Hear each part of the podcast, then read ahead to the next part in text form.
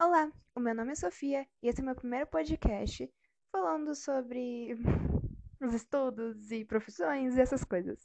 Bem, a primeira pergunta foi: qual é o maior desafio de um jovem na escolha de uma profissão? Bem, eu acredito que seja o medo.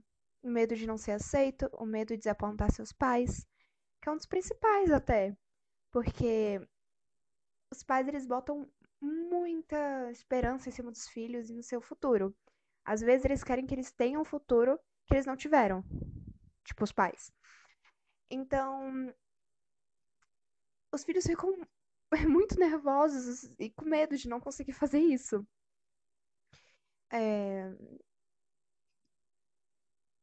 Junto também vem o medo de escolher a coisa errada e estragar o futuro inteiro da pessoa. Isso é um medo muito grande mesmo. Segunda pergunta: qual critério deve ser escolhido para escolher uma profissão?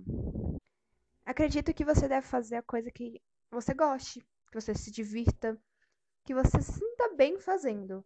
Porque se você faz uma coisa que você só faz porque mandaram você fazer ou por obrigação, não vai sair certo. Terceira pergunta: uma vez escolhida essa profissão, devo segui-la para sempre? Na verdade, não. Você pode fazer milhões de faculdades. A possibilidade hoje em dia tá muito ampla para isso.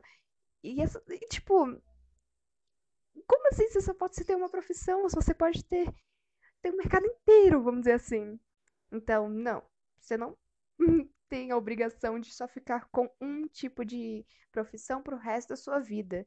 Amanhã você pode decidir fazer outra coisa. Montar uma empresa, ser funcionário de uma empresa particular ou ser funcionário público. Para mim, qualquer um desses três estaria incrível. Mas eu tenho um sonho de montar uma empresa, até porque ia ser uma coisa incrível, né? Tipo, você conseguir montar uma coisa própria e dar certo. Deve ser uma sensação incrível. Dinheiro e carreira. Como conciliar? Bem, acredito que tudo o que você faça por amor e que você se divirta enquanto você faz, dá certo e você vai ganhar muito dinheiro. Então faça as coisas por amor, se divirta. Bem, esse foi meu podcast. Espero que tenham gostado.